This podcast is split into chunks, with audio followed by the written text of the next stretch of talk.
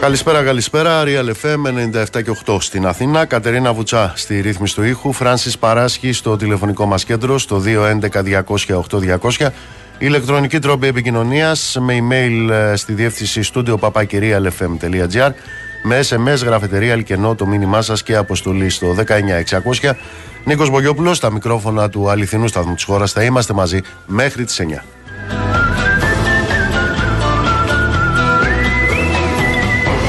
Πρέπει να σας πω ότι το ξεπούλημα του τόπου συνεχίζεται ακάθεκτο και συνεχίζεται στα μουγκά. Έτσι λοιπόν, μετά την πώληση του 67% των μετοχών του λιμανιού του Ηρακλείου στο Ταϊπέδ, 33% του μετοχικού κεφαλαίου του οργανισμού είναι εκεί. Τώρα πια αυτό ξεπουλιέται σε ποσοστό 67% στην εκλεκτή εταιρεία την Grimaldi.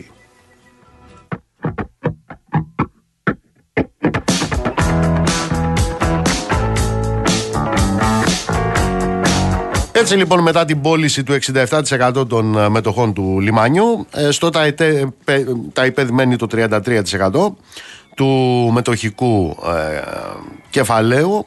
Μάλιστα, το Ταϊπέδ, υπό την ιδιότητα, λέει, της αρχής σχεδιασμού λιμένων, θα εξασφαλίσει και όλες τις συνθήκες και θα συνδράμει τον επενδυτή σε όλα τα στάδια της διαδικασίας έγκρισης του αναπτυξιακού, λέει, προγράμματός του.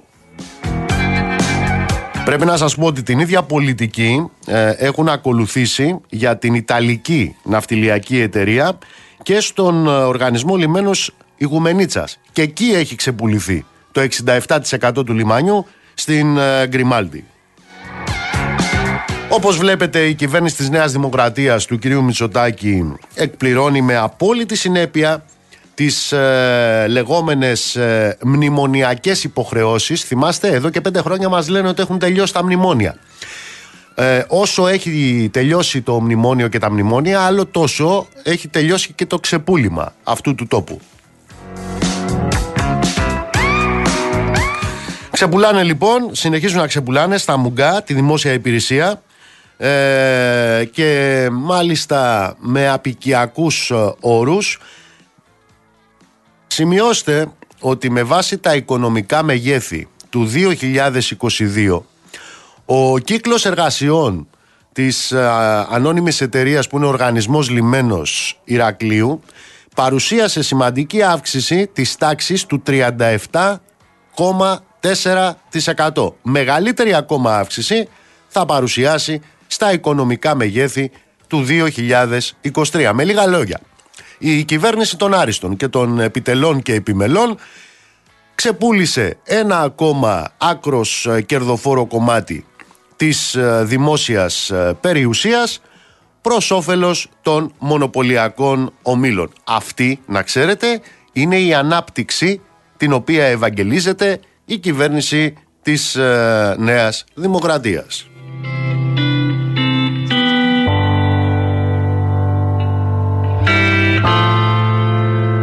Την ίδια ώρα με το ξεπούλημα του λιμανιού του Ηρακλείου, πρέπει να σας πω, βρίσκεται σε εξέλιξη και σε πλήρη συνεννόηση με τον ιδιώτη μεγαλομέτοχο ένα ακόμα μεγαλύτερο ξεπούλημα της Hellenic Energy, δηλαδή των πρώην ΕΛΠΕ.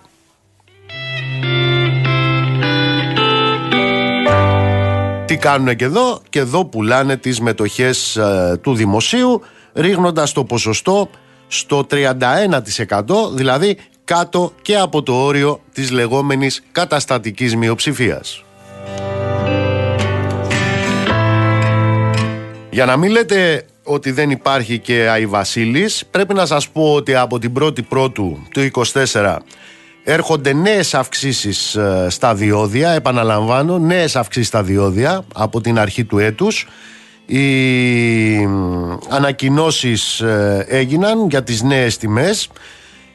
Οι νέες αυτές τιμές που θα ισχύουν από την 1η Πρώτου του 24 υπέρ εργολάβων και λοιπόν αναξιοπαθούντων σημαίνουν αυξήσεις που κυμαίνονται από 7 έως 7,6%. του τέστινγκ για να πας Αθήνα Θεσσαλονίκη θέλεις 33,55 ευρώ. Άμα θέλεις να πας στα Γιάννενα από την Αθήνα μέσω της γέφυρας είναι 41 τα ευρώ από το 2024. Άμα θέλεις να πας στα Τρίκαλα είναι 19,35. Άμα θέλεις να φτάσεις μέχρι την Πάτρα είναι 12,60. Σε καλή μεριά. Απροσέξτε, αυτοί είναι οι δρόμοι τους οποίους έχει πληρώσει ο ελληνικός λαός 44 φορές, έτσι.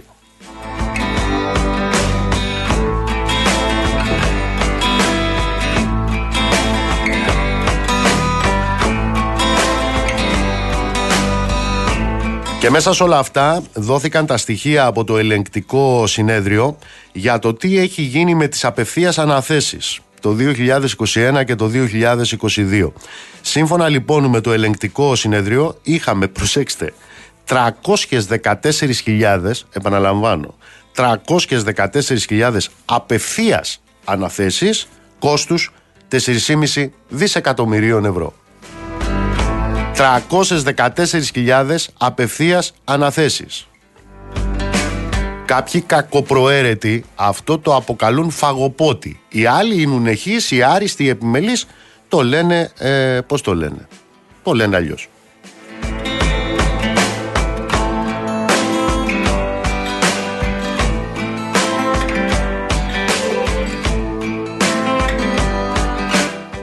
«18 Δεκέμβρη είναι η Παγκόσμια Μέρα Μετανάστη». Σήμερα λοιπόν είναι η Παγκόσμια ημέρα Μετανάστη.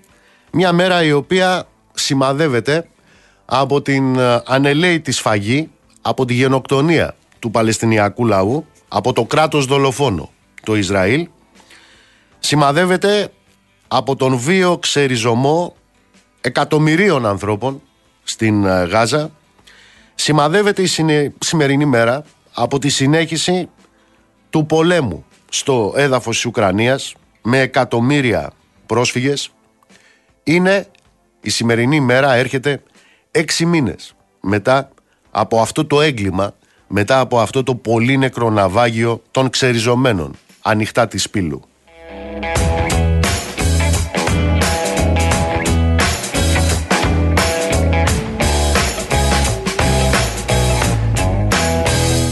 Παγκόσμια μέρα μετανάστη σήμερα, και ήταν πάνω από 82 εκατομμύρια άνθρωποι που το 2020, θα σας πω, παρά την πανδημία δηλαδή, ξεριζώθηκαν από τις εστίες τους. Μέσα στην πανδημία το 2020 ήταν πάνω από 82 εκατομμύρια οι άνθρωποι οι οποίοι ξεριζώθηκαν από τους τόπους τους.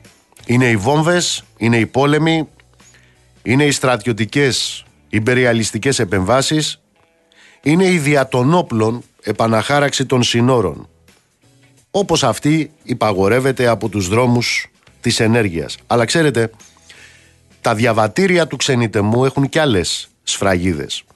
Μιλάμε για εκείνα τα άλλα αίτια της προσφυγιάς, όπως η πολιτική προσφυγιά, που η πατρίδα μας και ο λαός μας τα έχουν γνωρίσει όσο λίγες χώρες στον κόσμο από τις αρχές του περασμένου αιώνα μέχρι και σήμερα. Σήμερα που στη Νέα Δημοκρατία η ακροδεξιά της πτέρυγα, υπό το δημοκρατικό τόξο βέβαια,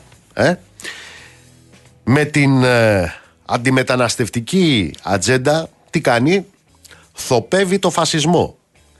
Η ακροδεξιά πτέρυγα της Νέας Δημοκρατίας θοπεύει την ξενοφοβία και το ρατσισμό, επιδιώκει να επιβάλλει σαν συνώνυμο της προσφυγιάς, της μετανάστευσης, τον όρο λαθρομετανάστευση.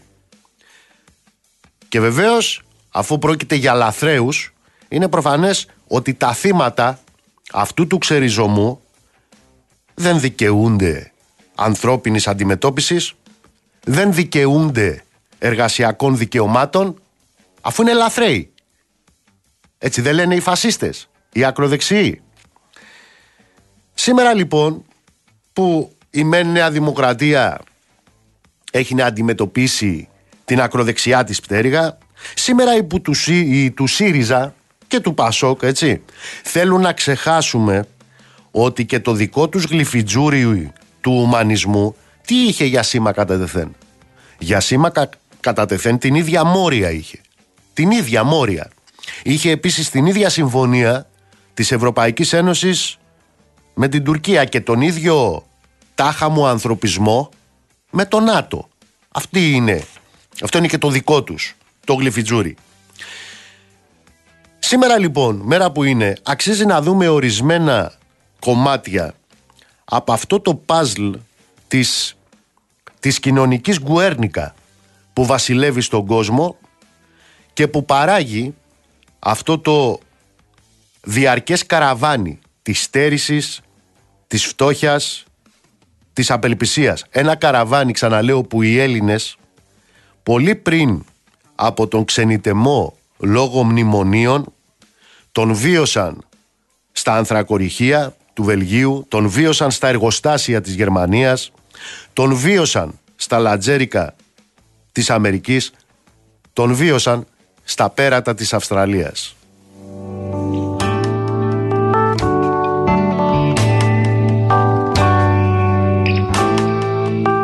Είναι σήμερα που το 50% του παγκόσμιου πληθυσμού στερείται την πρόσβαση σε βασικά αγαθά για την ανθρώπινη ύπαρξη. Τροφή, καθαρό νερό, οποιαδήποτε κοινωνική υποδομή, δηλαδή στέγη, ηλεκτρικό, αποχέτευση, παιδεία, στοιχειώδη υγεία, περίθαλψη, το 50% του παγκόσμιου πληθυσμού.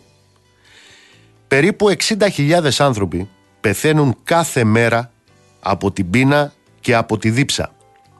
Η μισή, δηλαδή πάνω από 10 εκατομμύρια το χρόνο, είναι παιδιά. Στο σύγχρονο κόσμο τους δηλαδή, ένα παιδί κάθε 15 δευτερόλεπτα πεθαίνει από ηλαρά και κάθε 53 δευτερόλεπτα ένα παιδί στον κόσμο του σήμερα πεθαίνει από κοκίτη. Είναι σήμερα στις λιγότερο ανεπτυγμένες χώρες του κόσμου που το προσδόκιμο ζωής φτάνει μόλις μέχρι τα 49 χρόνια. Και είναι σε αυτές τις χώρες που 1 στα 10 παιδιά δεν προλαβαίνει να χρονίσει. Είναι σήμερα το 2023 που σχεδόν τα 2/3 των κατοίκων του πλανήτη επιβιώνουν με λιγότερα από $3 την ημέρα. Και είναι σήμερα το 2023 που περίπου το 1/4 των κατοίκων του πλανήτη τα βγάζει πέρα με λιγότερο από $1 την ημέρα, ζώντας σε καθεστώς απόλυτης φτώχειας. Ποτέ στο παρελθόν δεν είχε συμβεί το 1/6 της ανθρωπότητας να είναι θύμα υποσιτισμού. Και όμως ακούγεται εξωφρενικό, αλλά η πραγματικότητα είναι η εξής. Θα έφτανε μόνο το 4%. Θα έφτανε μόνο το 4% της περιουσίας των 225 πλουσιότερων κεφαλαιοκρατών αυτού του πλανήτη για να εξασφαλιστεί τροφή για όλους τους κατοίκους της γης.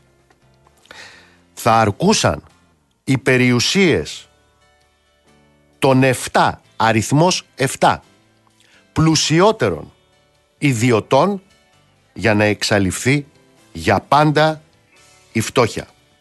Αλλά, όπως πολύ καλά ξέρετε, το σύστημά τους, η ελεύθερη οικονομία τους, ο ελεύθερος κόσμος τους, δηλαδή ο καπιταλισμός τους, δεν έχει τέτοιες ευαισθησίες.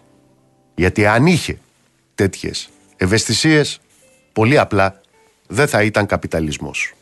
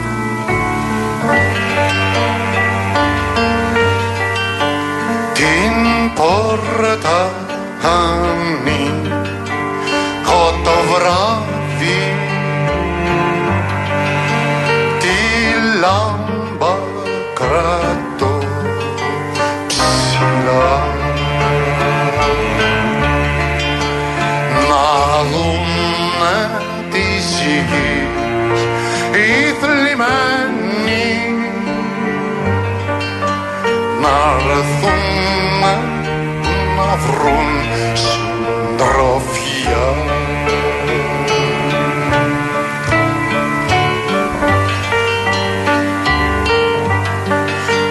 Να βρουνε στρώμενο τραπέζι στα μνήγια να πιει ο καημός κι ανάμεσα μας θα στέκει ο πόνος του κόσμου αδερφού.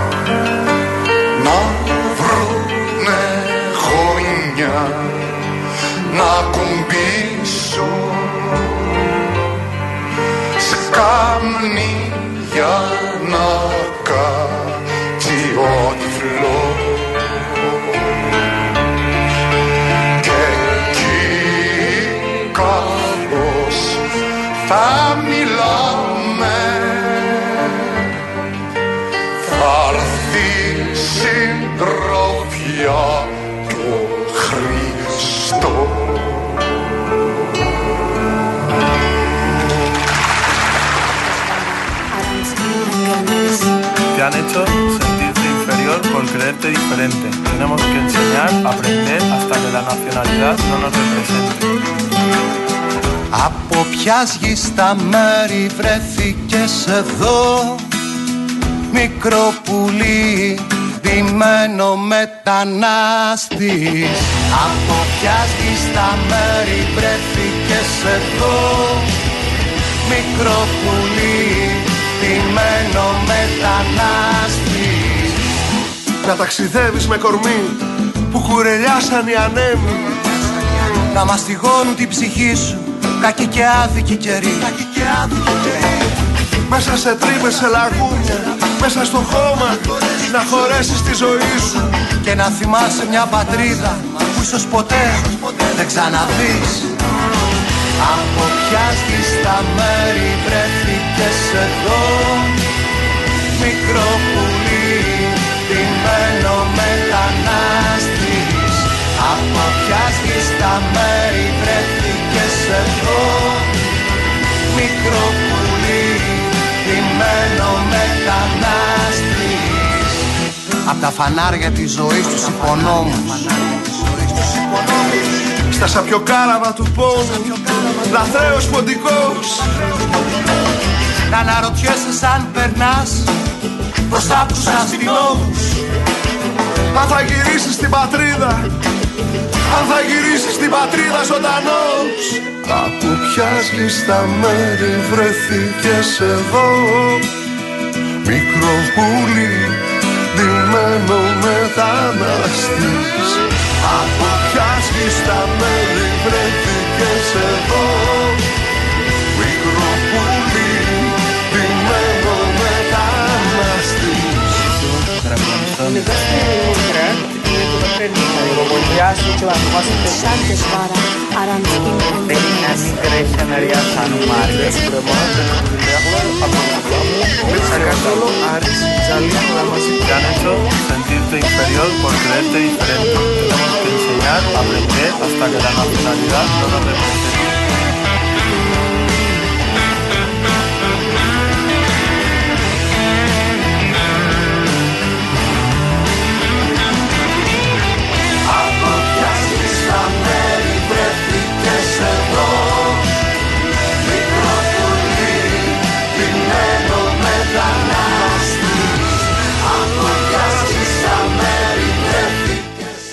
Δεκαοκτώ Δεκέμβρη, Παγκόσμια Μέρα Μετανάστη, οι βόμβες, οι πόλεμοι, οι στρατιωτικές επεμβάσεις, η επαναχάραξη των συνόρων, αλλά δεν είναι μόνο ο πόλεμος, είναι και η ειρήνη τους, είναι και η ειρηνική εκείνη πολιτική που παράγει τους πολέμους, γιατί οι πόλεμοι δεν είναι τίποτε άλλο παρά η συνέχιση με άλλα μέσα αυτής της ίδιας εγκληματικής ειρηνικής πολιτικής τους. Ιδού το έγκλημα της ειρήνης τους που κάνουν ότι δεν το γνωρίζουν. Όσοι παίζουν την κολοκυθιά κρύβονται πίσω από τις έννοιες πρόσφυγας και μετανάστης και παριστάνουν τους τάχαμο ανθρωπιστές απέναντι στους μετανάστες όταν είναι πρόσφυγες, αλλά όχι στους μετανάστες όταν δεν είναι πρόσφυγες. Προσέξτε λοιπόν. Σύμφωνα με το Διεθνές Ινστιτούτο Έρευνας, αυτή τη στιγμή, 4 δεκαετίες μετά την υπόσχεση του Μακαρίτη πια, του Κίσιγκερ, αυτού του καλού ανθρώπου, στο Παγκόσμιο Συνέδριο Τροφίμων το 1974, 5 δεκαετίες από τότε, ότι μέσα στην επόμενη δεκαετία κανένας άνδρας, γυναίκα ή παιδί δεν θα πηγαίνει για ύπνο νηστικός, αυτά είχε πει ο Μακαρίτης. Προσέξτε τι συμβαίνει σήμερα. Η πείνα σε σύνολο 122 αναπτυσσόμενων κρατών θεωρείται καθημερινό φαινόμενο. Σε 30 χώρες η πείνα παίρνει ανησυχητικές διαστάσεις. Σε 25 χώρες το πρόβλημα αγγίζει τα όρια του συναγερμού. Σε 4 χαρακτηρίζεται άκρος ανησυχητικό. Αυτά τα στοιχεία λένε κάτι πάρα πολύ απλό. Την ίδια ώρα που πολυεθνικές, μονοπόλια, τράπεζες, χρηματιστικοί όμιλοι επιχορηγούνται με 3 εκατομμύρια επί 3 εκατομμυρίων, πάνω από τις μισές χώρες του ΟΗΕ πεινάνε.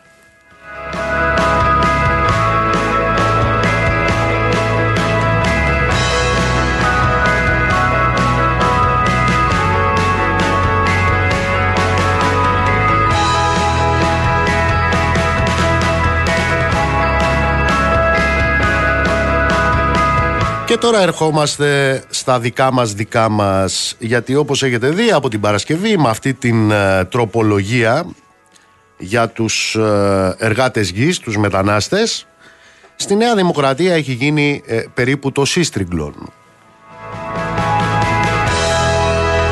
Και βγήκε λοιπόν ένας πρώην πρωθυπουργός, ο κύριος Σαμαράς, γνωστός πατριώτης. Είναι αυτός ο οποίος είχε φέρει και τον Γεωργιάδη στη Νέα Δημοκρατία και τον Πλεύρη και τον Βορίδη, και μας είπε πέρα από όλα τα άλλα ότι όλο αυτό είναι ένα κάλεσμα για λάθρομετανάστες. Ξέρετε, το πώς μιλάει κανείς είναι το αποτύπωμα του πώς σκέφτεται. Το τι λέει είναι το καθρέφτισμα του τι πιστεύει. Και το πώς το λέει είναι το όχημα για να οδηγήσει τους γύρω του εκεί που το πάει. Για να δούμε τώρα πού το πάνε αυτοί. Το πάνε στην ανεκτικότητα, το πάνε στην ευρυχωρία, το πάνε στη φιλία, το πάνε στην αλληλεγγύη ή το πάνε στο ρατσισμό, στην ξενοφοβία και στο φασισμό. Ξέρετε, η γλώσσα συνδέεται άμεσα με την ιδεολογία. Οι λέξεις δεν είναι ουδέτερες, οι λέξεις δεν είναι αθώες.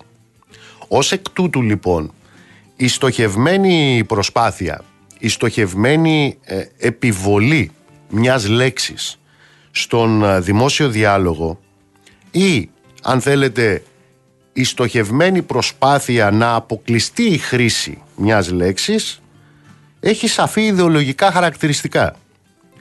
Και συνήθως αυτό το οποίο κρύβει από πίσω είναι εκείνα τα κίνητρα της πολιτικής κυριαρχίας εκείνων που προωθούν την α ή τη β λέξη, με ό,τι αυτό σημαίνει για τις έννοιες και το περιεχόμενό της. Μια τέτοια λέξουλα λοιπόν, κατεξοχήν, είναι η λέξη λάθρομετανάστευση. Η τεράστια πίεση που ασκείται για την επιβολή αυτής της λέξης στην δημόσια συζήτηση εντάσσεται στο πλαίσιο μιας γενικότερης προσπάθειας επιβολής του ρατσισμού, της ξενοφοβίας, του φασισμού, σαν τι, σαν κανονικότητα. Και όλα αυτά βεβαίως έχουν σαφή πολιτικά και ιδεολογικά κίνητρα.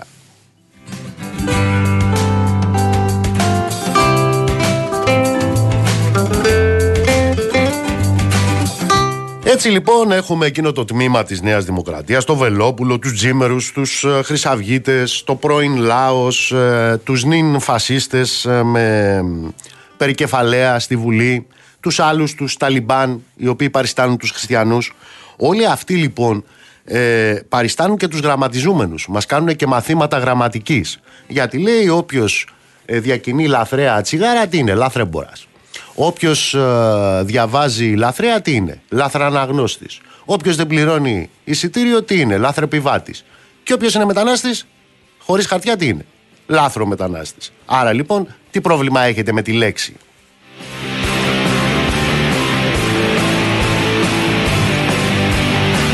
Ξαναλέω, το πρόβλημα δεν είναι η λέξη.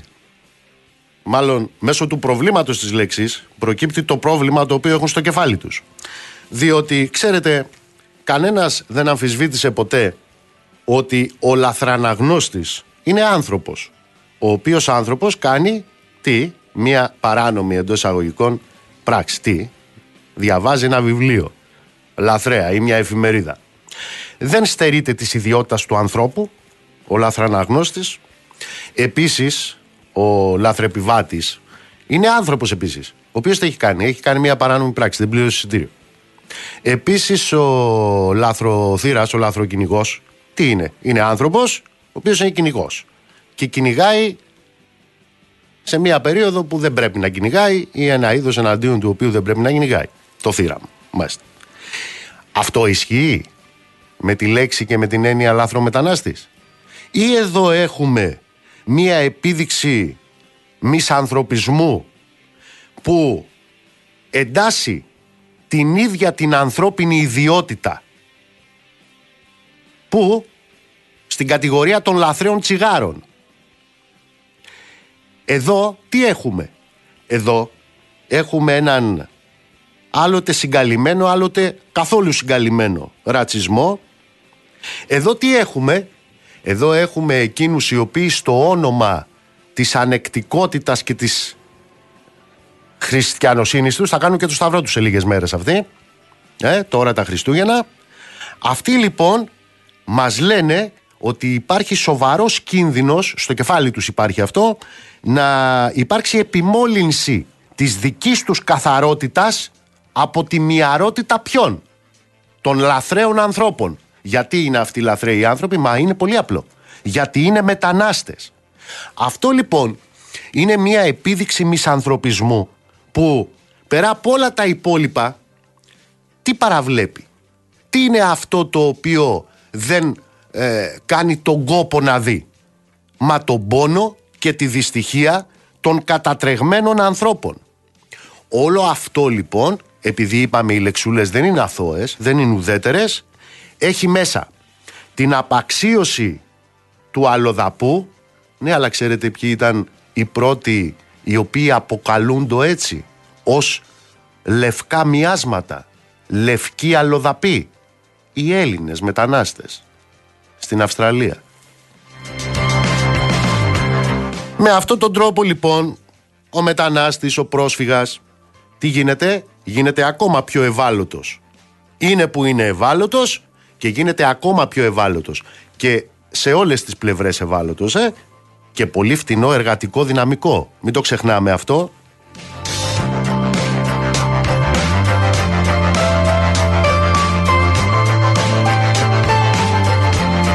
Και τι σας πειράζει, λέει, η λέξη? Μα είπαμε, το θέμα δεν είναι η λέξη. Το θέμα είναι η λέξη τι θέλει να πει.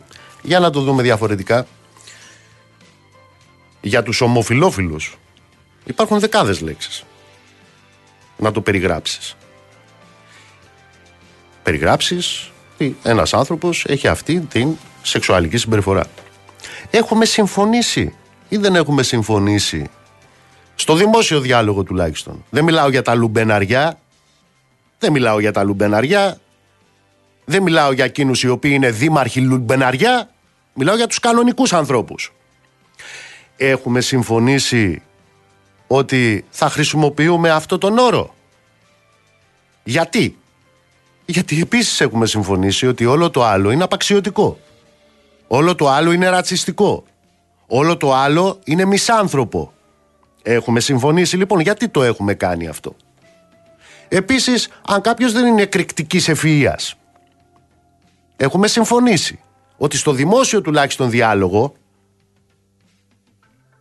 θα χρησιμοποιούμε συγκεκριμένες λέξεις. Εκτός από κάτι μακάκες. Οι μακάκες χρησιμοποιούν τις λέξεις που θέλουν αυτοί στο δημόσιο διάλογο. Γιατί έχουμε κάνει αυτή την επιλογή? Γιατί την έχουμε κάνει αυτή την επιλογή? Μα προφανώς την έχουμε κάνει γιατί έχουμε συμφωνήσει ότι στο πλαίσιο μιας κοινωνίας χρειάζονται τέτοιοι κοινωνικοί αρμοί, οι οποίοι δεν θα έχουν παρονομαστεί τους το μισανθρωπισμό. Αυτό λέτε οι πλεύριδες δεν το ξέρουν. Ο Σαμαράς δεν το ξέρει. Προφανώς και τα ξέρουν. Αλλά έχουν τον παρονομαστή των άλλων αυτοί.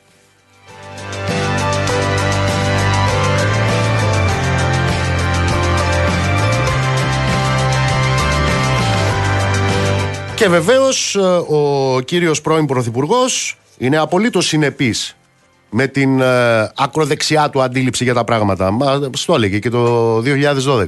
Μας έλεγε τότε ότι ήταν υπέρ της ανακατάληψης των πόλεων. Από ποιους ανακατάληψη των πόλεων? Ήταν τότε που έβγαινε και έλεγε στους βρεφονιπιακούς σταθμούς πρώτα τα Ελληνόπουλα. Απολύτως συνεπής ο κύριος.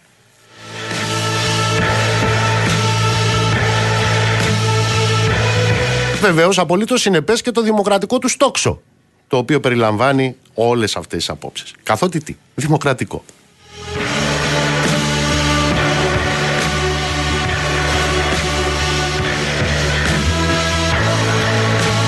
Τι γίνεται τώρα στην ουσία αυτής της τροπολογίας? Μα η ουσία αυτής της τροπολογίας είναι ότι μιλάμε για τη διαμόρφωση ενός πλαισίου το οποίο θα διασφαλίζει στις επιχειρήσεις φτηνό αλλά και υποταγμένο βεβαίως εργατικό δυναμικό, ιδιαίτερα η σύνδεση της εργασίας με την παραμονή του μετανάστη στη χώρα. Τι αναμένεται? Προφανέστε αναμένεται να γίνει μοχλός εκμετάλλευσης για τους εργοδότες που θα απειλούν ανα πάσα στιγμή τους εργαζόμενους μετανάστες με έμεση απέλαση.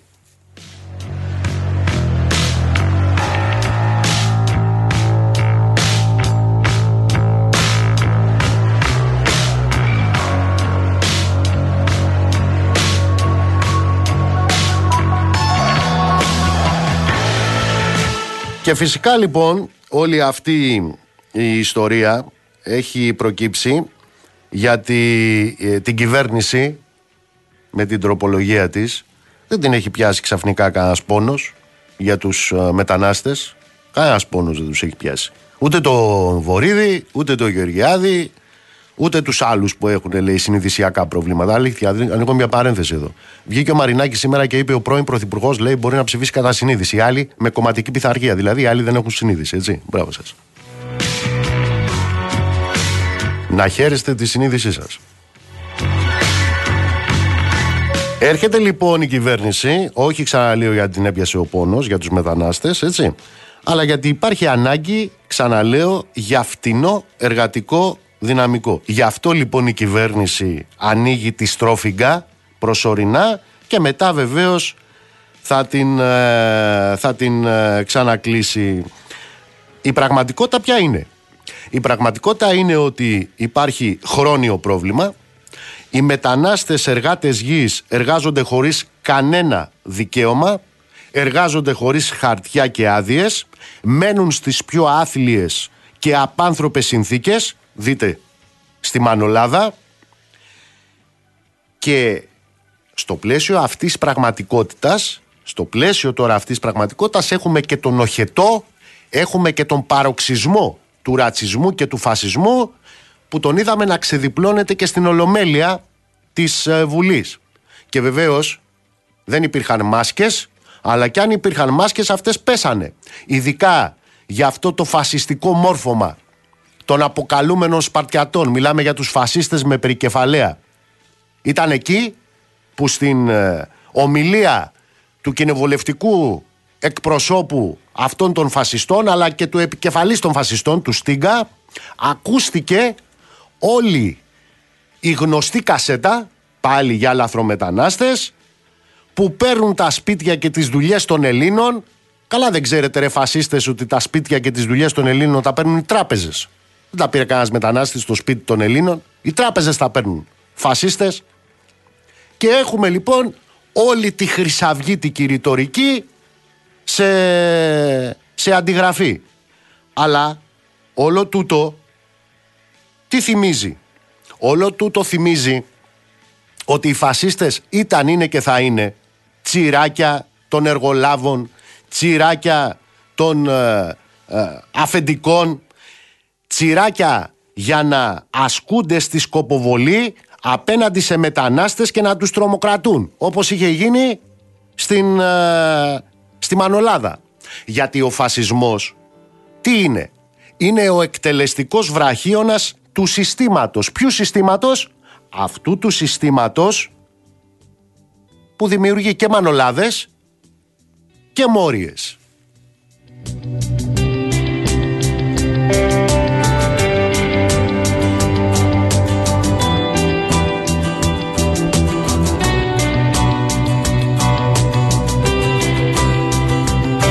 Δεν τους έπιασε λοιπόν ο πόνος τους κυρίους της κυβερνήσεως σε ό,τι αφορά την τροπολογία. Θέλουν να λύσουν το προβληματάκι τους. Ποιο προβληματάκι? Όχι των μεταναστών, όχι των ανθρώπων, των αφεντικών αυτών. Και βεβαίως όλο αυτό κάτω από εκείνες τις δικλείδες τους που θα τους δίνει τη δυνατότητα, ξαναλέω, να εκβιάζουν ξανά τους μετανάστες. Σε κάθε περίπτωση, και το βλέπει κανείς στα εργατικά σωματεία, η πείρα η οποία έχει κατακτηθεί είναι εξαιρετικά πολύτιμη. Και ποια είναι η πείρα αυτή? Η πείρα αυτή λέει ότι μόνο ενωμένοι οι Έλληνες εργάτες και οι μετανάστες εργάτες μπορούν να χτίσουν δικαιώματα, μπορούν να χτίσουν εκείνο το έδαφος της αλληλεγγύης, το οποίο δεν θα είναι ο κινούμενος βάλτος των εκπροσώπων των πολυεθνικών και των κεφαλαιοκρατών, μέσα στο οποίο θα βυθίζονται τα δικαιώματα όλων, και των Ελλήνων εργατών και των μεταναστών εργατών.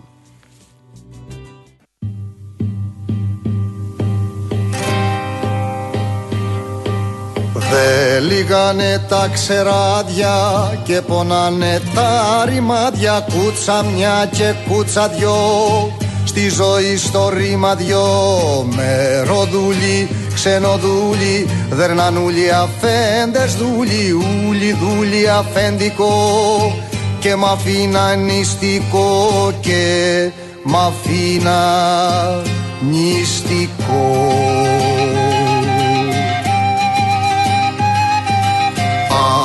Χωρί κάτω χωρί, ανηφορικά τη φορή, και με κάμα και βροχή, ώσπου μου βγαίνει η ψυχή. 20χρονο γομάρι, σήκωσα όλο το ταμάρι και χτίσα στην εμπασιά του χωριού την εκκλησιά, του χωριού την εκκλησιά. Άιντε θύμα, άιντε ψώνιο, άιντε σύμβολο αιώνιο, αξυπνήσεις μόνο μιας, θα έρθαν από δαοντουνιάς.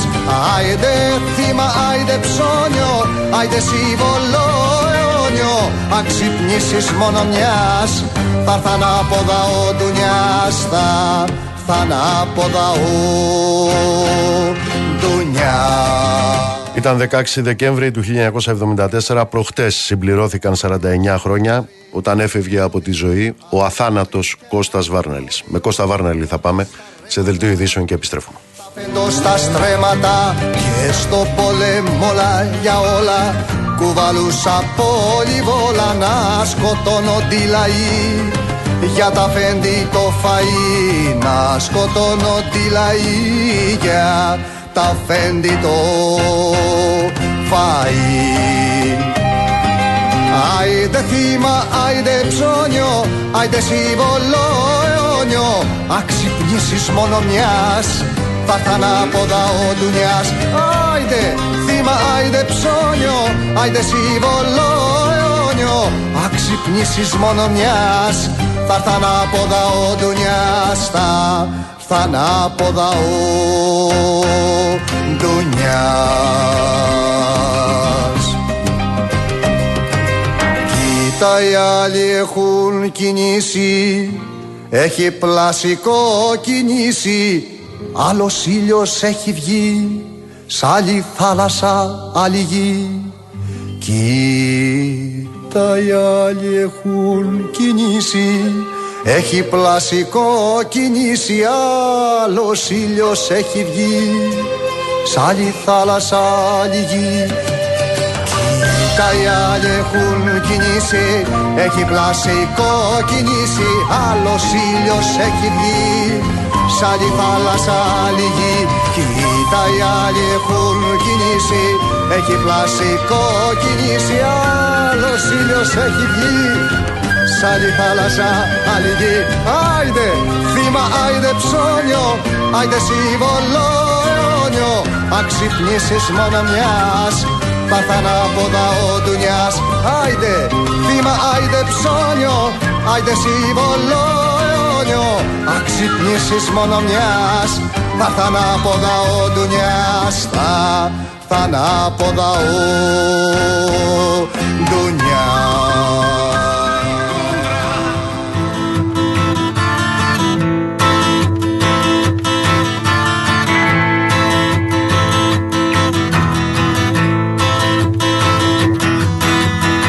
Φύσαει κόντρα σε όλα και ρηγή, τα άγρια πετούμενα δεν βρίσκουν πηγή.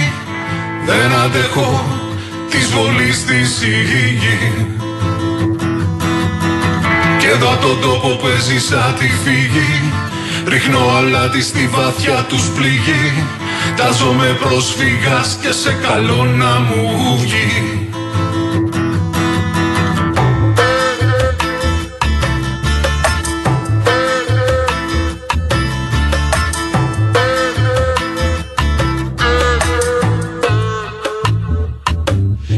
Στον κόσμο πουθένα δεν βλέπω ξένο που μένω. Γυρνάω πίσω και από ποιον συναντήσω μαθαίνω.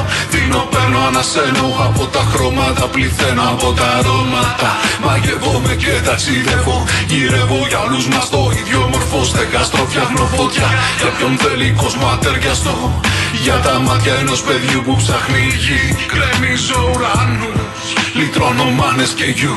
Κάνω τη γλώσσα μου την πορφυρένια, το φιωμολίδι και την ψυχή μου ένα πέραντα από στίχους καλύβι. Ρίχνω το κάστρο σας, τίνω του άστρου σας στην κόχη.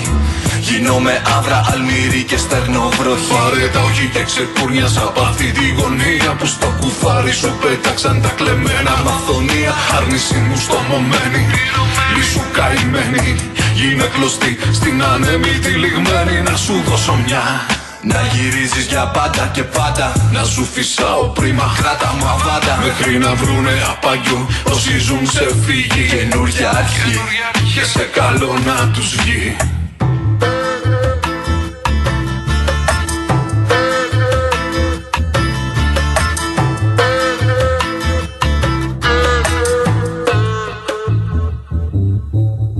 Φύσαει κόντρα σε όλα και ρηγή, τα άγρια πετούμενα δεν βρίσκουν πηγή. Δεν αντέχω της βολής της η γη, κι εδώ απ' τον τόπο παίζει σαν τη φύγη. Ρίχνω αλάτι στη βαθιά τους πληγή, τάζω με πρόσφυγας και σε καλό να μου βγει. Σε καλό θα μου βγει κι ας τρίξουν οι σκαρμοί μου. Έχω μαζί μου σ' αυτό το σάλεμα που κάνεις ψυχή μου, την αυταπάρνησή μου, το μαγικό ραβδί μου. Κάνω τα δυνατά να ξεπερνάνε τη φωνή μου, τιμή μου. Λίγα μου βήματα σκίζουν τη λάσπη, πάρε τα χνάρια μου αντί για χάρτη και στα μπαγκάζια σου μη στριμώξεις ντροπή ούτε σιωπή. Υστερόγραφο Δεν πιστεύω στην τύχη όταν τα ψέματα πεθαίνουν. Γεννιούνται ωραίοι στίχοι και γλυκαίνουν το μίσος τους συχνανθρώπους. Ή τους πετάνε για πάντα μες στους πανερήμους τόπους. Λόγια κρυμμένα μου, κρυματισμένα μου. Κάνα τα αποσβέσεις όσα είχα μέσα μου. Σήξει η λίπεσα μου μπροστά. Στη βρωμική ιστορία μύθος απέθαντος. Και ομοια λιγορία περιγελάστε με. Φίλοι ξεχάστε με. Πλέξτε με φιτίλι και ανάψτε με μέσα. Στην πλάνη σας ένα όνειρο ατόφιο θα κραγεί ζωής κραυγή. Και σε καλό να μου βγει.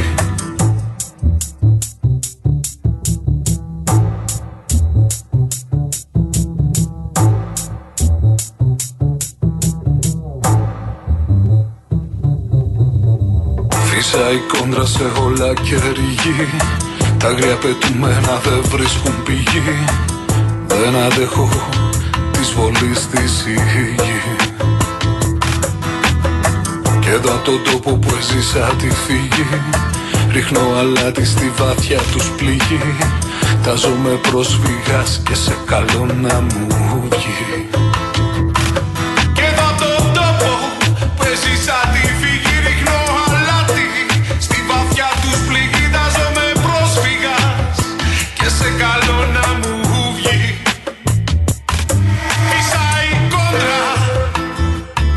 Φυσάει κόντρα.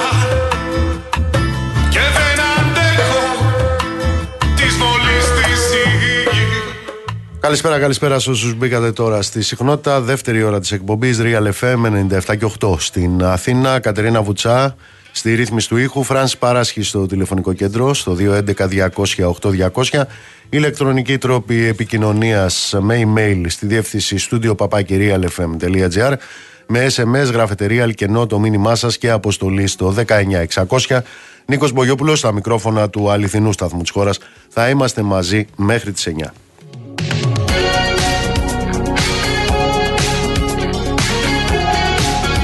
Θα τα πούμε στη συνέχεια για τον προϋπολογισμό, γιατί πρέπει να σας πω έχουμε νέο προϋπολογισμό. Ψηφίστηκε προχτές από την Βουλή, όχι προχτές, χτες.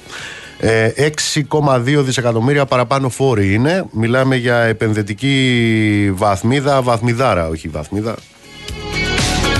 Αλλά δεν θέλω να περιμένει ο καλεσμένος μας. Πάμε στον διδάκτορα ολοκληρωμένης περιβαλλοντικής διαχείρισης στο Πανεπιστήμιο της Κρήτης, τον κύριο Βασίλη Λίκο. Καλησπέρα.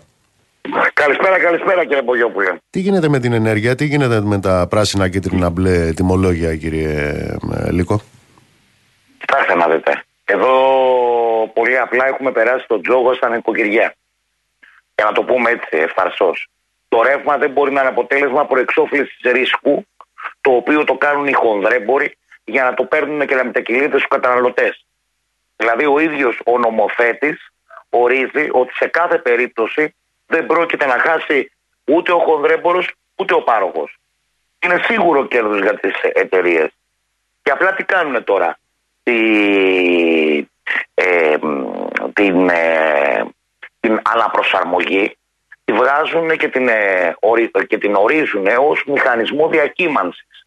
Δηλαδή κοιτάξτε, μια εταιρεία παίρνει, έχει ένα χαρτοφυλάκιο και τι κάνει? Επενδύει, κάνει μια σκέδαση του κέρδους.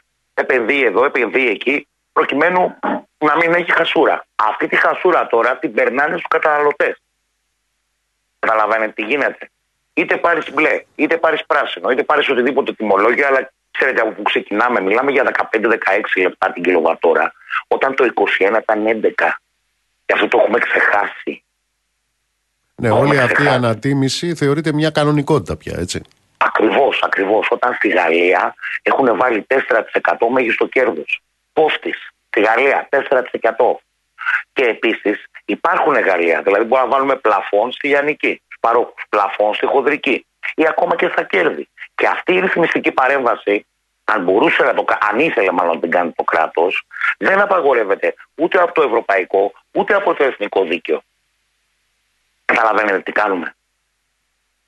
Από 1η-1η, δεν ξέρω αν θα δώσουν και παράταση μέσα στο Γενάρη. Τι θα κάνει ένας απλός πολίτης? Θα πρέπει να έχει περάσει απειριστικό λογισμό 1 και απειριστικό λογισμό 2, διαφορετικές εξισώσεις προκειμένου να λύνει και ακριβώς να δει τι θα γίνει. Και πέρα από εκεί έχει αναπτυχθεί μια ολόκληρη αγορά. Το ξέρετε ότι έχουν βρει διάφορα ΙΕΚ που λένε ελάτε να σας μάθουμε πώς εσείς θα μπορείτε να προϋπολογίζετε το ρεύμα σας ώστε να πληρώνετε λιγότερο. Δηλαδή αυτά είναι εξωφρενικά πράγματα. Μιλάμε για κοινωνικό αγαθό. Και έρχεται και το νερό, κύριε Μπογιόπουλε. Έρχεται και το νερό. Έρχεται και το νερό. Δείτε τι γίνεται τώρα. Βάζουν, παίρνουν όλες τις επαρχιακές, τέλος πάντων, εταιρείες ύδρευσης και μαζί με την ΕΙΔΑΠ τις βάζουν το υπερταμείο. Θα αυξήσουν λίγο τις τιμές. Εγώ το ξέρω από την ΕΒΙΑ αυτό. Προκειμένου αυτό να απολυθεί. Πού πληρώνουμε τα μεγαλύτερα κόστη, κύριε Μπογιόπουλε, αυτή τη στιγμή, στη ΔΕΔΙΕ, δηλαδή στο δίκτυο διανομής. Ποιος το έχει αγοράσει το δίκτυο διανομής, ξέρετε ποια είναι? Είναι η Μασκουά. Οι Αυστραλέζικοι δεν είναι? Είναι αυτή που έχει πάρει το νερό στο Λονδίνο και τώρα έχουν πει το νερό είναι νεράκι. Αυτή δεν είναι, αυτή η εταιρεία δεν είναι? Ακριβώς. Αυτή είναι, κύριε Μπογιόπουλε. Αυτή είναι, κύριε Μπογιόπουλε. Και το διαφημίσανε τότε όταν το πουλήσαμε. Πουλήσαμε το ΔΔΕ με 2,1 δις, που ουσιαστικά ήταν 1,3 δις. Και ενώ χωρίς να γίνει αναβάθμιση του δικτύου, ο ΔΔΕ τότε είχε 400 εκατομμύρια κέρδος στον χρόνο. Πείτε μου κάτι, κύριε Λίκο, με βάση την δυνατότητα που έχει η χώρα σε ό,τι αφορά τα συγκριτικά της πλεονεκτήματα, τις σπάνιες γεές που έχει, τον ορυκτό πλούτο που έχει, το ρεύμα για τον ελληνικό λαό θα μπορούσε να είναι φθηνό? Εννοείται. Εμείς, κύριε Μπογιόπουλε, βγάλαμε το λιγνίτη με μια διαδικασία εμφράγματος. Δηλαδή, τον σταματήσαμε σε μία μέρα. Αυτή τη στιγμή η λιγνίτης καίει μόνο και μόνο για τηλεθέρμανση, πτολεμαΐδα κτλ. Ενώ εκεί είχαμε επενδύσει γύρω στα 2 εκατομμύρια, αν θυμάστε. Αν αυτή τη στιγμή στο μείγμα, στο ενεργειακό μείγμα, στην ενεργειακή δηλαδή αυτή ταξινομία, εμείς μπορούσαμε να έχουμε 20-25% λιγνίτη, προσέξτε, το ρεύμα θα ήταν 30% φθηνότερο. Απέναντίας τι κάναμε?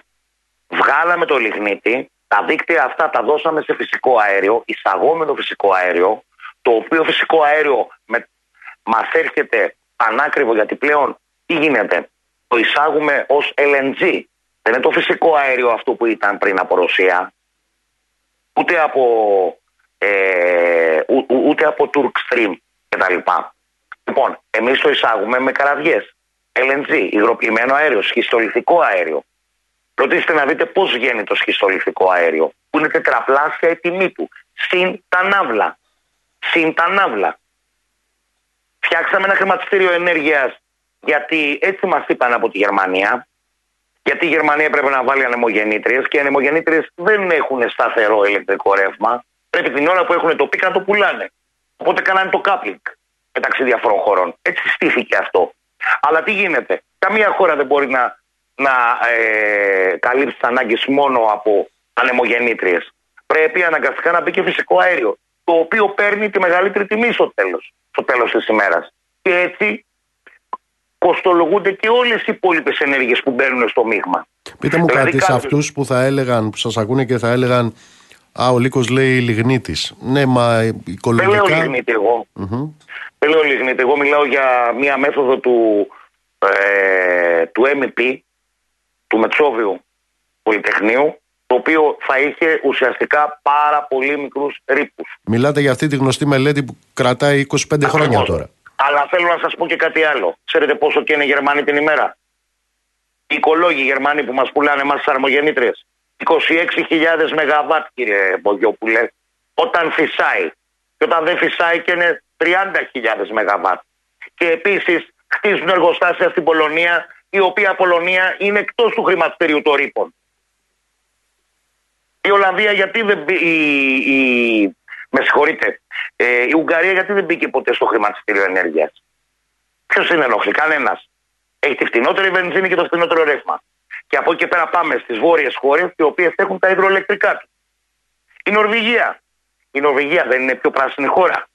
Ναι, αφού πουλάει πώς το λένε την περιβαλλοντική. 4 εκατομμύρια βαρέλια. Ναι, σε όλο τον κόσμο. 4, στην Ευρώπη κυρίως, 4 εκατομμύρια βαρέλια ισοδύναμου πετρέλαιο, δηλαδή πετρέλαιο και φυσικό αέριο την ημέρα. Αλλά έχει φτιάξει ένα ταμείο και κάθε χρόνο στη Βουλή το πάνε και λένε πού θα πάει η χρηματοδότηση.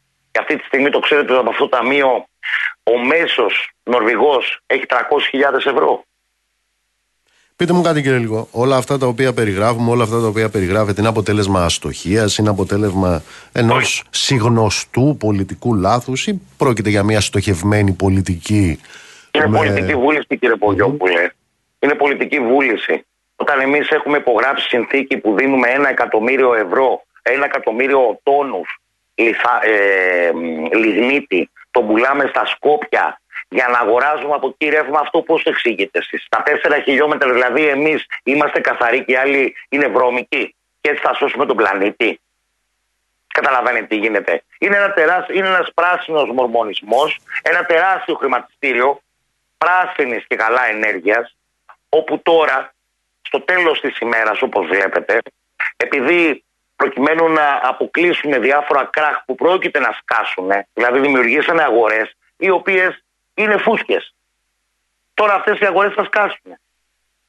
Βλέπετε τι γίνεται. Πώς θα γίνει, δηλαδή, αυτό που λέω συνέχεια είναι το εξής. Ωραία, τι θέλετε? Καταρχήν να πούμε ψηφιακή μετάβαση. Ψηφιακή μετάβαση, ξέρετε τι σημαίνει? Σημαίνει ότι για κάθε 1 τεραμπάιτ το οποίο εγώ χρησιμοποιώ, έτσι δεν είναι, εγώ θέλω τεραβάτ. Από πού θα τα βρω αυτά? Όταν η πράσινη ενέργεια και η ψηφιακή μετάβαση βασίζονται σε πρώτες ύλες της Κίνας και σε χημικούς καταλύτες της Ρωσίας. Δεν έγινε τυχαία επιχείρηση στο Χάρκοβο. Αν δούμε τι βρίσκεται από κάτω, εκεί είναι όλες τις σπάνιες γεές και οι στρατηγικές πρώτες ύλες. Ξέρουν τι κάνουν. Συγκρίνετε αυτά με την αποδολαριοποίηση και όλα αυτά και θα δείτε ακριβώς τι γίνεται. Εδώ απλά θα γίνει μια αρπαχτή τα επόμενα 2 χρόνια, το Ταμείο Ανάκαμψης, και όταν θα τελειώσει το Ταμείο Ανάκαμψης, εμείς θα έχουμε ξηρίσει όλα τα βουνά μας και θα είμαστε πέννητες. Λέτε δηλαδή ότι αυτά τα οποία διαφημίζονταν χτες στη Βουλή για τα 12 δισεκατομμύρια του Ταμείου Ανάκαμψης, πώς το λένε? Είναι όλα. Τα αφεκτικότητας. Είναι όλα. Όλα πάνε εκεί. Όπου θα είναι 5 εταιρείες. Καταρχήν έχετε ξαναδεί εσείς χρηματιστήριο με 5 εταιρείες? Πείτε μου, έχετε ξανακούσει χρηματιστήριο με 5 εταιρείες? Τι χρηματιστήριο είναι αυτό? Αυτό είναι λιγοπόλιο. Δηλαδή συμφωνούμε μεταξύ μας και ό,τι θέλουμε κάνουμε. Μαζί με τη ΔΕΗ βέβαια μέσα, η οποία η ΔΕΗ πλέον βλέπετε αγοράζει Κοτσόβολο, δεν ξέρω τι άλλο θα αγοράσει, ας πούμε, γιατί είναι η CVC από πίσω. Μάλιστα. Αυτό γίνεται αυτή τη στιγμή. Το χρηματιστήριο γίνεται, υποτίθεται, για να ρίξει τις τιμές, όχι για να τις ανεβάσει και να τρέχει ο καθένας να βρίσκει. Δηλαδή αυτό, αν θέλετε, δεν ξέρω και συνταγματικά πώς στέκεται. Αλήθεια σας λέω, συνταγματικά δεν ξέρω πώς στέκεται αυτό το πράγμα. Δηλαδή ο Έλληνας.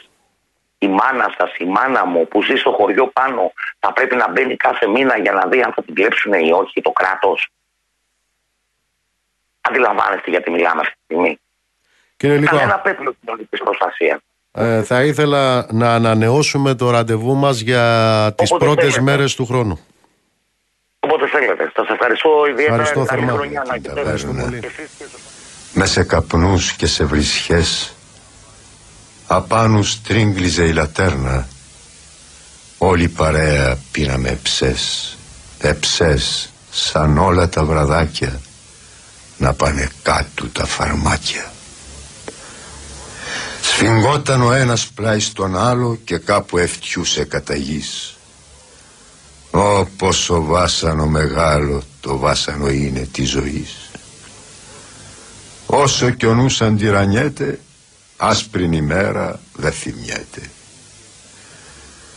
Ήλια και θάλασσα γαλάζα και βάθος τάσο του ουρανού.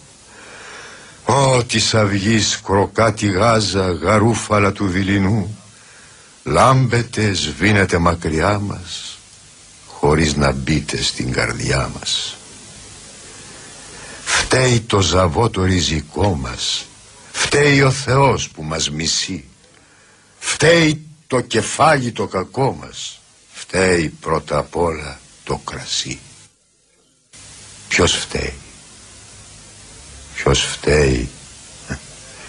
Κανένα στόμα δεν το βρε και δεν το πει ακόμα. Έτσι στη σκοτεινή ταβέρνα πίνουμε πάντα εμείς σκυφτοί, σαν τα σκουλίκια κάθε φτέρνα όπου μας έβρι μας πατεί. δειλή, μοιραίοι κι άβουλοι αντάμα, προσμένουμε ίσως κάποιο θάμα.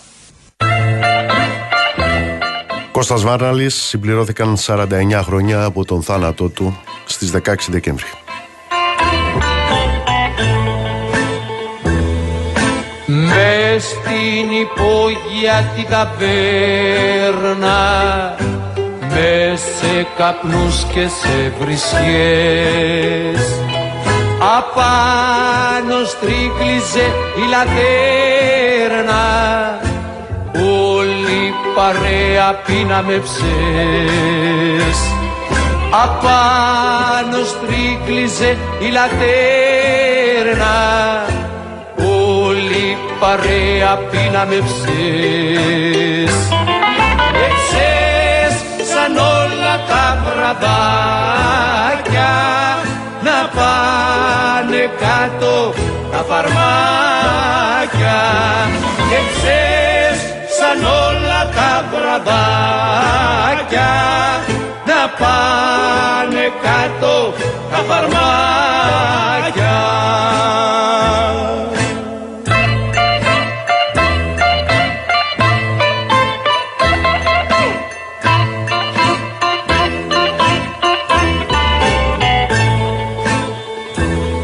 Σφιγγόταν ένας πλάι στον άλλον και κάπου ευτούσε κατά γης, όπως ο βάσανο μεγάλο, το βάσανο είναι της ζωής.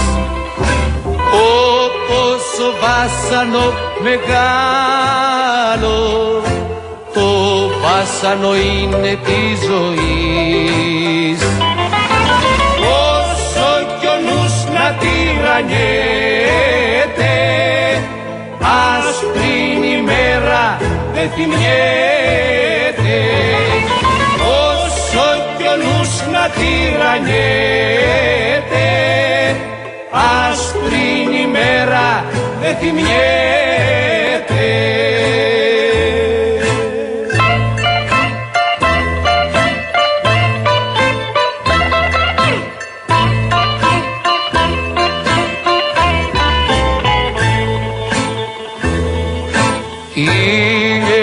Θάλασσα γαλάζια και βάθος θάσο του ουρανού, ότι σ' αυγής κροκάτη γάζα, γαρουφαλά του δειλινού, ότι σ' αυγής κροκάτη γάζα, καρούφαλα του δειλινού. Λάμπετες γίνεται μακριά μας, χωρίς να πείτε στην καρδιά μας. Λάμπετες γίνεται μακριά μας, χωρίς να πείτε στην καρδιά μας.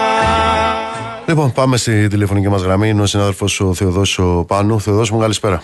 Καλησπέρα, καλησπέρα Νίκο. Λοιπόν, σήμερα είχαμε ένα θανάσιμο τραυματισμό του αστυνομικού. Τι έγινε? 29 ετών και μάλιστα από την πατρίδα μου, από την Πάτρα. Δυστυχώς τροχαίο δυστύχημα. Σε καταδίωξη όμως, γύρω στις 5 χτύπησε, ειδοποιήθηκε το Κέντρο Επιχειρήσεων της Άμεσης Δράσης για ύποπτα άτομα στην περιοχή της Νίκαιας, τα οποία επιχειρούν να κλέψουν αυτοκίνητο. Έφτασαν γρήγορα οι αστυνομικοί στο σημείο που τους υπέδειξε ο πολίτης και πράγματι είδαν να απομακρύνονται δύο αυτοκίνητα. Αμέσως ξεκίνησε η καταδίωξη. Στην καταδίωξη συμμετείχαν και περιπολικά και μοτοσυκλετιστές της ομάδας βίας. Ως ήθιστες της καταδίωξης με αυτοκίνητο πάντα προβορεύεται το περιπολικό, διότι οι αστυνομικοί, οι δικυκλιστές είναι εκτεθειμένοι όταν γίνεται καταδίωξη με αυτοκίνητο, καταδιώκουν δηλαδή αυτοκίνητο. Το ενώ το όχημα των δραστών αναπτύσσει μεγάλη ταχύτητα, φτάνουν μέχρι την λεωφόρο Αθηνών Κορίνθου, την λεωφόρο Αθηνών Κορίνθου, περίπου στο ύψος της λίμνης Κομουνδούρου. Το πρώτο αυτοκίνητο ήδη έχει αναπτύξει πολύ μεγάλη ταχύτητα και έχει χαθεί από το οπτικό πεδίο των αστυνομικών. Το δεύτερο όμως είναι μέσα στο οπτικό πεδίο του προπορευόμενου περιπολικού και το πλήρωμα αντιλαμβάνεται ότι ο οδηγός κάνει μια απότομη κίνηση, έναν ελιγμό και ουσιαστικά προσπαθεί να κάνει μια αναστροφή στο ίδιο ρεύμα. Υπάρχει διάζωμα στην μέση, στη συγκεκριμένη λεωφόρο και διαχωριστικό στα δύο ρεύματα.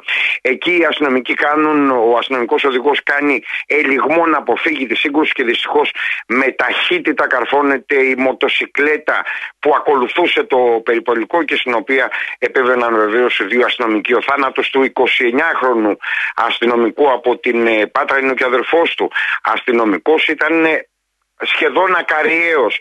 Ο έτερος νοσηλεύεται, ο συνάδελφός του νοσηλεύεται σοβαρά τραυματισμένος, έχει κατάγματα στο 401. Το αισιόδοξο είναι ότι οι γιατροί πιστεύουν ότι δεν κινδυνεύει η ζωή του, είναι αρκετά αισιόδοξοι δηλαδή. Με εκείνο το λιμανικό που είναι, τι πουλάει αυτός, κόκκες?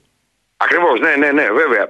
Αυτός είναι και αξιωματικός, ήταν αρχηγός, λέει, του στόλου. Σε αρμόδιο του στόλου, όχι, δεν ήταν αρχηγός του στόλου, αλήθεια. Λοιπόν, όμως είχε κέριο πόστος σε υπηρεσία που έχει σχέση με τα ναρκωτικά στο λιμεναρχείο του Πειραιά. Ένας ανώτερος αξιωματικός, ένας κατώτερος αξιωματικός. Δύο είναι οι συλληφθέντες από το λιμενικό, 14 συνολικά τα άτομα τα οποία εμπλέκονται στην υπόθεση, αρκετή έγκλειστη.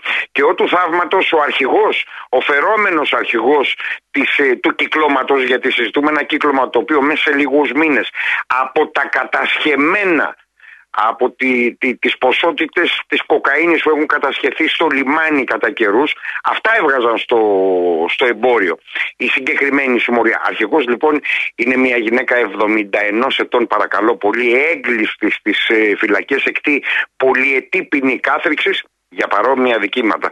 Θεωρείται ο θηλυκός Εσκομπάρ, γυναίκα αυτή μέσα από τη φυλακή έχει καταφέρει να διοργανώσει όλο αυτό το σύστημα που σας έχω προαναφέρει και αρκετές λεπτομέρειες. Δηλαδή σπίτια στα οποία πηγαίνανε την κοκαίνη που έπαιρναν από τα κατασχεμένα, στο τσουβάλι που έπαιρναν του κατασχεμένου έριχναν κόλλα από πλακάκια ή ακόμα και άλλα υλικά τέτοια που να μοιάζουν σαν κοκαίνη, γιατί αυτά θα πήγαιναν για καύση και τα ζυγίζουν. Πόσα βρήκαμε εδώ? Βρήκαμε 5 κιλά. Πολύ ωραία.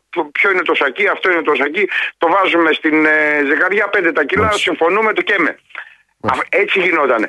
Λοιπόν, ολοκληρώνοντας, μέσα σε μερικούς μήνες διακίνησαν 14 κιλά και έχουν βάλει στις τσέπες τους 1.300.000 ευρώ. Επαναλαμβάνω, 1.300.000 ευρώ. Με αυτόν που σήκωσε το κουμπούρι και χτύπησε στο γκάζι, αυτός κυκλοφορεί ελεύθερος ακόμα? Δυστυχώς ναι. Είναι ελεύθερος. Συζητούμε τώρα για έναν βαρύ κακοποιό. Έχουν δει οι ακροατές μας το βίντεο. Έχω δει και αν έχω δει. Τέτοιο κινησμό, τέτοια διαφορία για την ανθρώπινη ζωή δεν έχω συναντήσει. Είναι ένας σκληρός κακοποιός, ο οποίος φαίνεται ότι έχει καλές άκρες στην Αλβανία, διότι πριν από περίπου 8 χρόνια είχε συλληφθεί για ανθρωποκτονία, για καταδίωξη με αστυνομικούς, για πυροβολισμούς εναντίον αστυνομικών, για ληστείες, το μισό ποινικό κώδικα και το άλλο μισό περίμενε να τον φορτωθεί. Που έριξαν μια ποινή γύρω στα 8 χρόνια, στα 3,5-4, ήταν έξω και τότε οι εφημερίδες στην Αλβανία έκαναν λόγο για σκάνδαλο και ζητούσαν απαντήσεις. Ο άνθρωπος λοιπόν βρέθηκε εδώ στην Ελλάδα, προφανώς όχι να κάνει ακαδημαϊκή καριέρα, γιατί το διαπιστώσαμε ότι ο άνθρωπος αυτός είναι πάρα πολύ επικίνδυνος. Έχει κατηγορηθεί και στη χώρα μας για κλοπές, έχει απελαθεί 2 φορές. Φαίνεται ότι αναπτύσσει μαφιόζικη δραστηριότητα στα πλαίσια της αλβανικής μαφίας, ακόμα και στην Ιταλία. Πολυσχεδίζει δηλαδή η προσωπικότητα του αυτού του αδίστακτου τύπου, γιατί δεν μπορώ να έχω άλλον χαρακτηρισμό. Είναι στα ίχνη του. Θα συλληφθεί, μάλλον δεν έχει φύγει στην Αλβανία. Θα αντιμετωπίσει μάλλον σύντομα τη βάσανο της ελληνικής δικαιοσύνης. Σε ευχαριστώ, Θεοδόση. Να είστε καλά.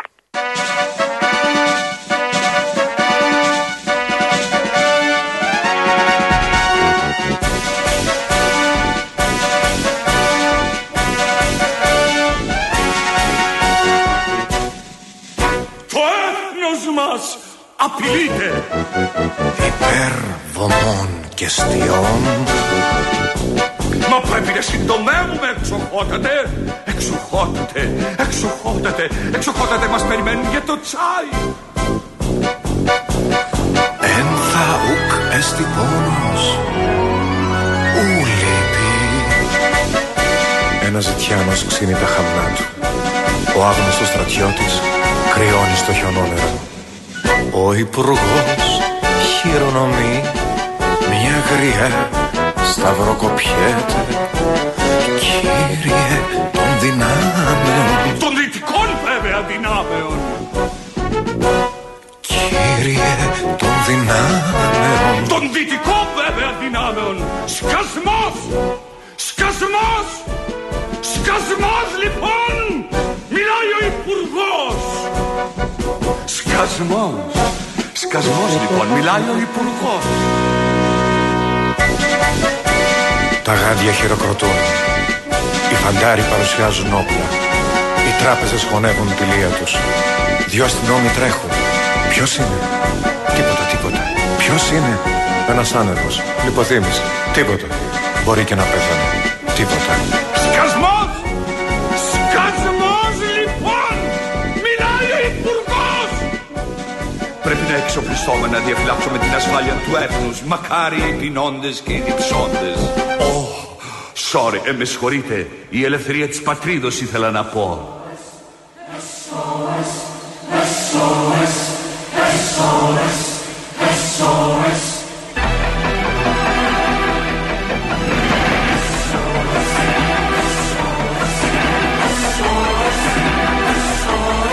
Φυσάει, φυσάει, απόψε φυσάει.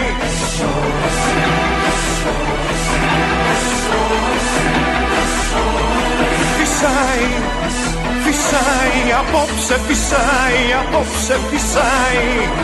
Τρέχουν οι δρόμοι, λαχανιασμένοι φυσάει. Κάτω από τις γέφυρες φυσάει. Μες στις κιθάρες φυσάει. Μες στις κιθάρες φυσάει.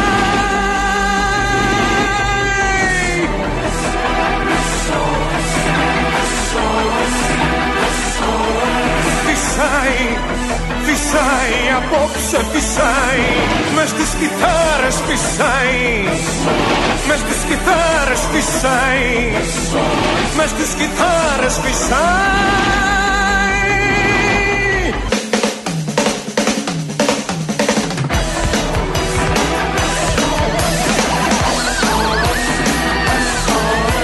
Φυσάει, φυσάει, απόψε φυσάει.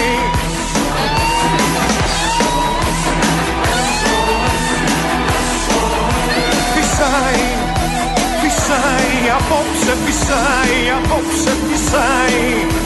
Τρέχουν οι δρόμοι, λαχανιασμένοι φυσάει. Κάτω από τις γέφυρες φυσάει. Μες στις κιθάρες φυσάει. Μες στις κιθάρες φυσάει.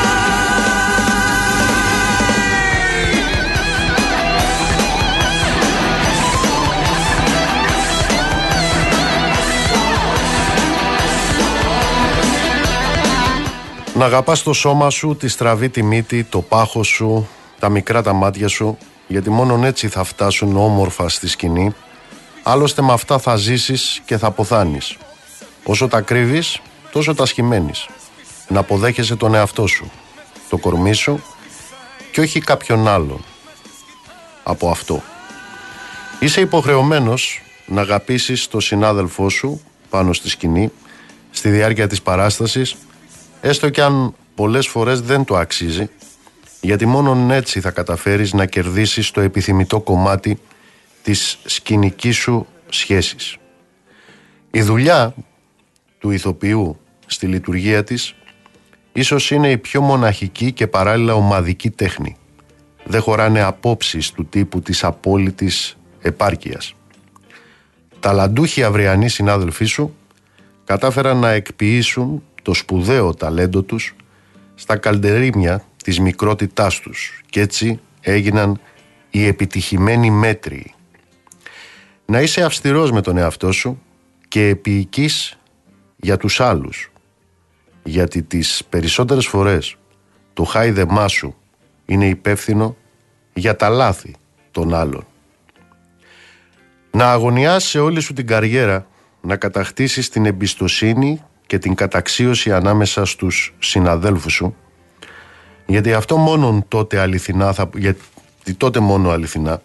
θα αποτελέσεις μέλος της μεγάλης θεατρικής οικογένειας.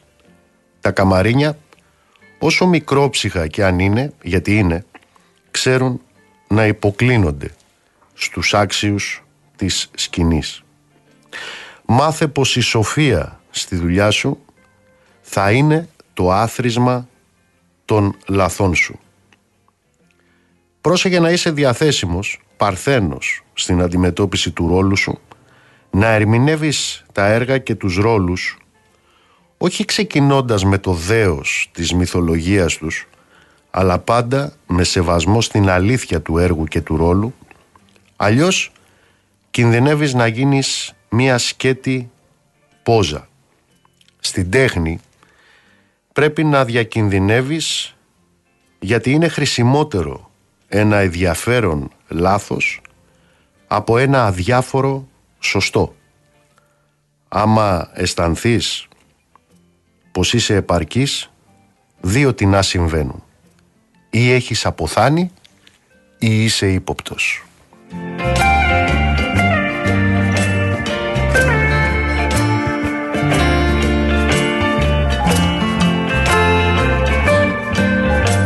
Κυρίες και κύριοι, προχτές έφυγε ένας τεράστιος της τέχνης, ένας μεγάλος ηθοποιός, ένας σπουδαίος σκηνοθέτης, ένας άνθρωπος που το ηθοποιός μπροστά ήταν και θα παραμένει για πάντα ένα ήττα κεφαλαίο. Ο σπουδαίος Γιώργος Μιχαλακόπουλος. Τώρα πια ο Σόλων και ο Λουκάς θα είναι και πάλι μαζί. Θα κλείσουμε με μια βαθιά υπόκλιση σε αυτόν τον σπουδαίο, τον τεράστιο, τον Γιώργο Μιχαλακόπουλο. Να είστε όλοι και όλες καλά, ψυχή βαθιά. Το ραντεβού μας είναι αύριο στις 7 το απόγευμα. Όσο και να γρυπνάς εσύ, αγρυπνά και η κόλαση. Η άτιμη έχει πιο πολλά μάτια και τη δύναμη της καλοπέρασης. Η ιστορία παραχαράσεται, γεμίζει ψευτιές και παραμύθια. Τώρα προσπαθούν να βάλουν στο ίδιο καλάθι τους αγωνιστές με τους εγκληματίες. Μιλούν για δύο άκρα, κάνουν το άσπρο μαύρο για να γίνουν όλοι γκροί, ουδέτεροι, αμέτωχοι, καλοπερασάκηδες. Στη ζωή όμως οφείλουμε να διαλέγουμε πλευρά, αλλιώς είμαστε για γέλια, θέμα για κωμωδία. Μπορεί να μεταλάβουμε φαρμάκια και κεραυνούς, όμως αυτά θα γίνουν φάρμακα και λύπασμα για τους επόμενους. Κι αν υπήρξαν στιγμές που ένιωσα προδομένος, ματαιωμένος, με πιάσε θέση να πω τούτη την κουβέντα. Δεν προδίδεται ένας άνθρωπος που αγωνίζεται σήμερα για το αύριο που δεν καταλαβαίνει το κοπάδι. Κάποιοι ζουν για το χτες, για να χτίσουν ένα αξιοζήλευτο παρελθόν. Αυτό που αποκαλούν φήμη.